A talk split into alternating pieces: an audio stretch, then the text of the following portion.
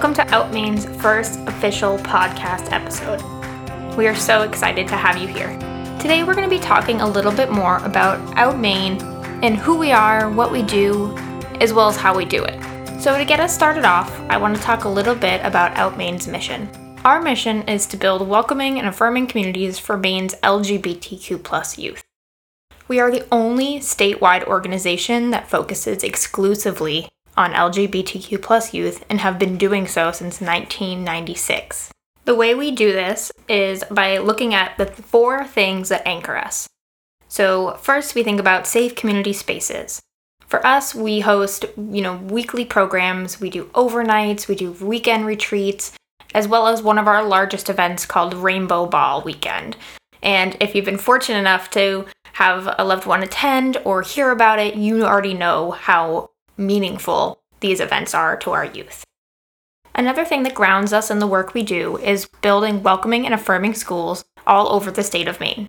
We help people to build GSTAs, and if you don't know what that is, that's a gay straight trans alliance. And these are things that have been around for a really long time, but they might have just had a variety of names. For example, it might be something called a gay straight trans alliance, it might be a rainbow club, it might be um, a gender and sexuality alliance. There's numerous options here in terms of what you could call it, but it's something that we know has statistically proven to be a help in supporting LGBTQ plus youth. In the past, not only have we helped to start up brand new gay straight trans alliances in schools, we've also helped out existing groups that might just need a little something to get their group up and running. Here at OUT Maine, we are also really fortunate to have an incredible training coordinator, and that is the lovely August Sender.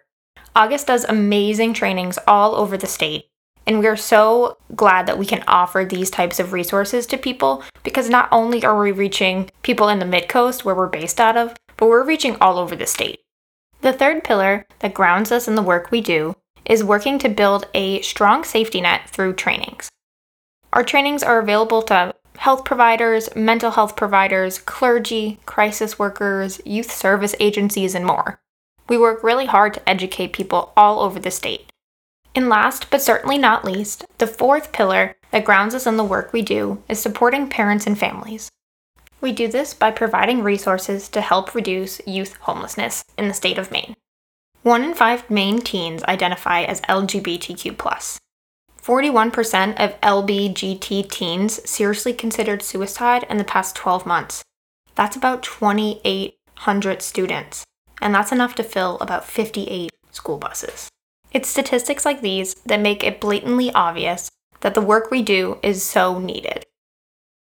Whether you're a parent, or an ally, or just a friend, family member, whatever role you play in the life of an LGBTQ youth, Know that you are welcome to ask questions and be part of the conversation. We know sometimes asking for help and asking questions can be hard. So here at OUT Maine, we've developed something called Dear Chuck. Dear Chuck is where grown-ups questions get answered by queer youth. So if you're looking for answers to questions that you haven't been able to ask out loud, whether you want to keep anonymity or you just feel silly asking a question, reach out to us. On our website, you can find a section called Dear Chuck where you can anonymously submit a question and we'll respond on our website by posting a blog. To give you an idea of the kind of questions you can submit to Dear Chuck, let's give you an example. Here's a question that we answered previously this year. The question states My child recently came out to me as transgender, and I'm trying to figure out the best way to support my child around sharing this information with our extended family grandparents, cousins, etc. Not everyone in our family has the most inclusive mindset. I want to make sure that I'm not unintentionally causing my child any harm by putting them in an uncomfortable situation. Do you have any suggestions on approaching this topic with unsupportive family members? Should I be the one to tell them, or should I let my child? Here's our answer. This is a great question. Thank you for bringing it up. This question has multiple aspects to it, so let's break it down to understand all of the pieces. First, let's talk about supporting your child in the beginning stages of their transition. If your child just came out to you, it probably feels new and it might feel scary. Finding information to educate yourself on what it means to be transgender can help you support your child But remember, your child should not be the one to educate you. Next, make sure you take a breath. Your child feeling comfortable coming out to you means they trust you with this really critical information, and so you're already doing something right.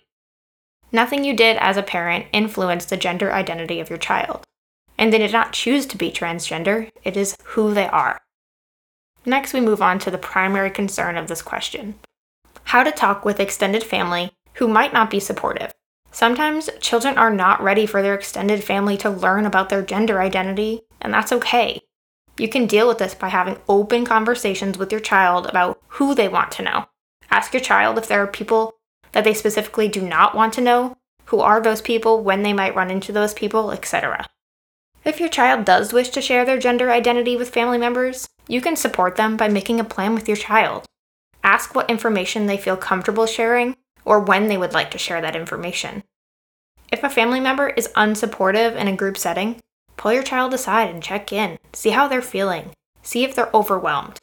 Your child might want you to assist in getting people's attention or pulling family members aside because it can be intimidating for them to announce that they would like to talk to someone in private. If your child wants to leave, back them up in that decision and go. This is a great way to validate your child's feelings in this vulnerable moment and give them a sense of safety and security. Your child should never be in a situation where they have to defend themselves. This process is not about defense.